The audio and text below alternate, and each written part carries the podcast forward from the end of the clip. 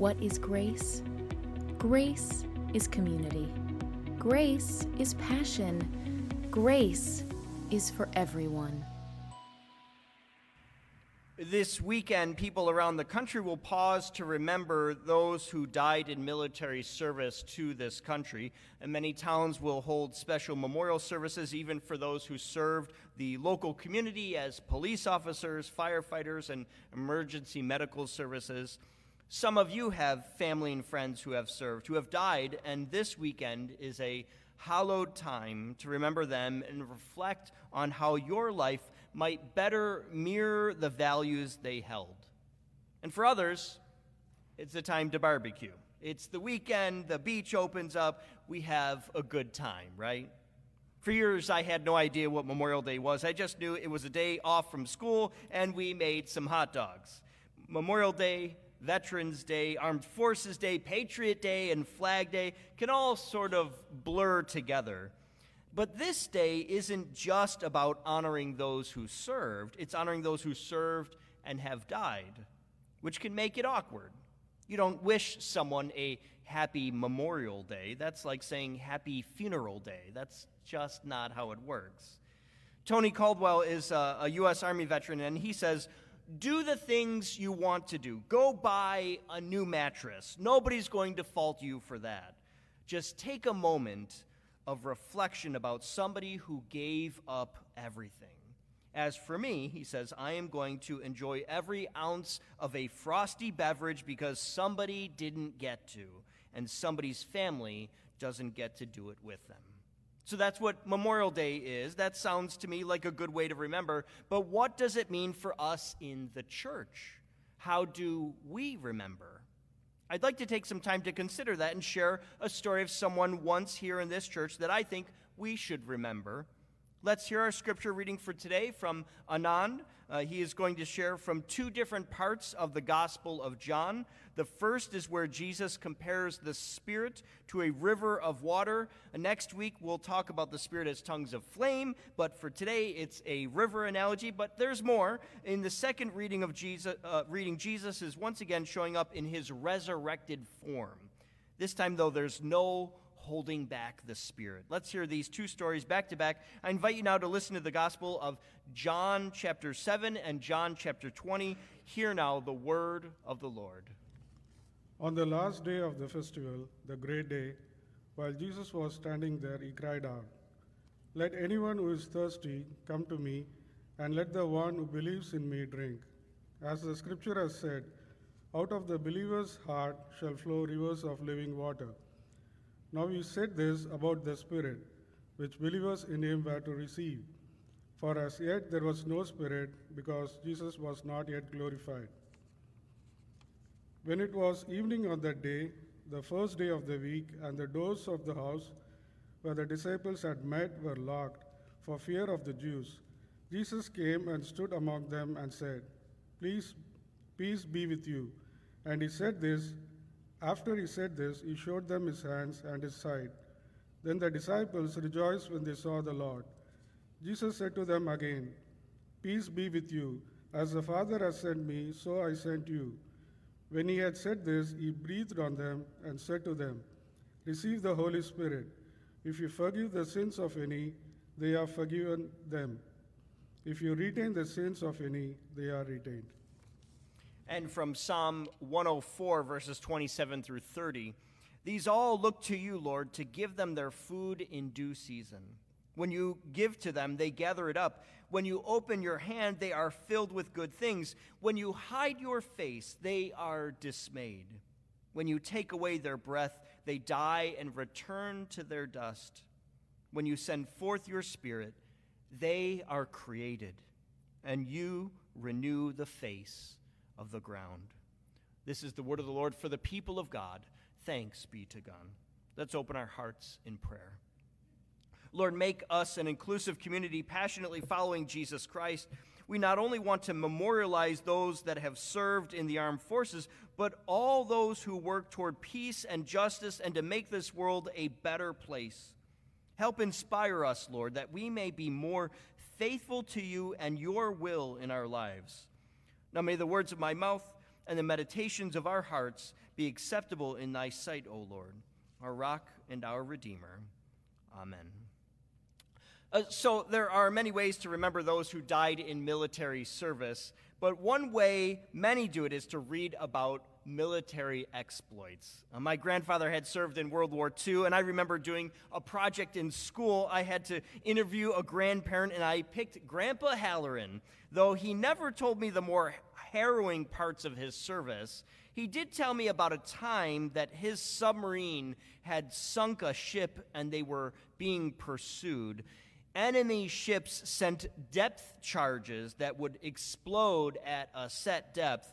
One hit his submarine hard enough that air and oil went floating up to the surface. The ships above thought they sank his sub, but that's not what happened. Below the water, my grandfather was in his battle station when the explosion happened. The lights all went out, and in total blackness, my grandfather was hit in the head.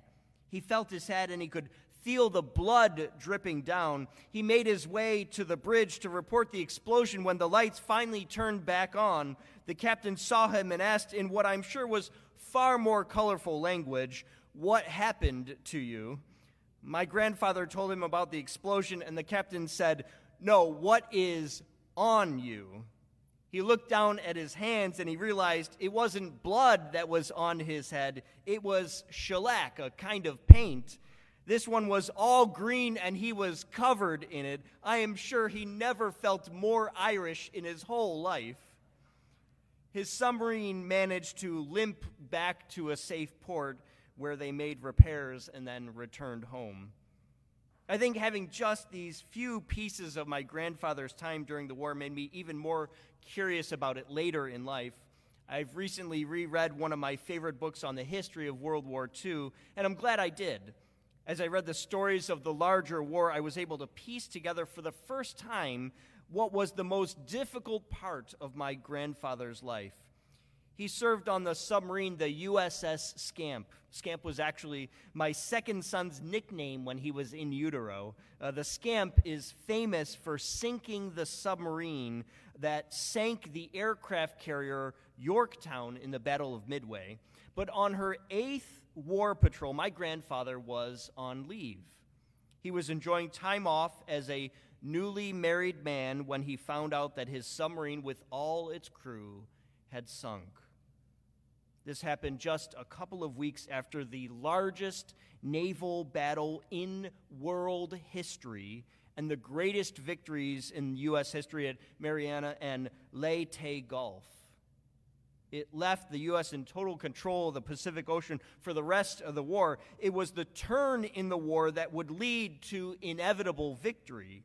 And two weeks later, the scamp would sink. How awful. How senseless that loss must have seemed. The war was already decided, and yet lives would be lost forever. I have a picture of my grandfather when he was just 17 years old at the start of the war. He joined the Navy against his father's wishes. Just a few years later, he would be changed by war and the loss of his friends on the scamp. On the 50 year anniversary of its sinking, he wrote this poem Won't somebody please relieve the watch?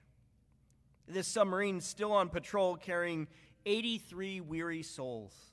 Some are on watch and some are asleep, but all are encased in the mighty deep. Won't somebody please relieve the watch? This patrol is a long one, 50 full years to be exact. Does anyone care that we are here? Does anyone ever shed a tear? Won't somebody please relieve the watch? Do you know of our dreams and aspirations and how desperate we were to achieve them? What of our families and what of our foe? How did they fare and where did they go? Won't somebody please relieve the watch? Does anyone remember our last dive? Do you know that we are still inside? We ran silent and we ran deep, hoping and praying our souls to keep.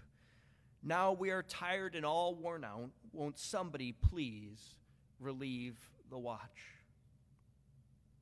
When I was younger, it was much easier to glorify the war, to glorify the role the United States played in it.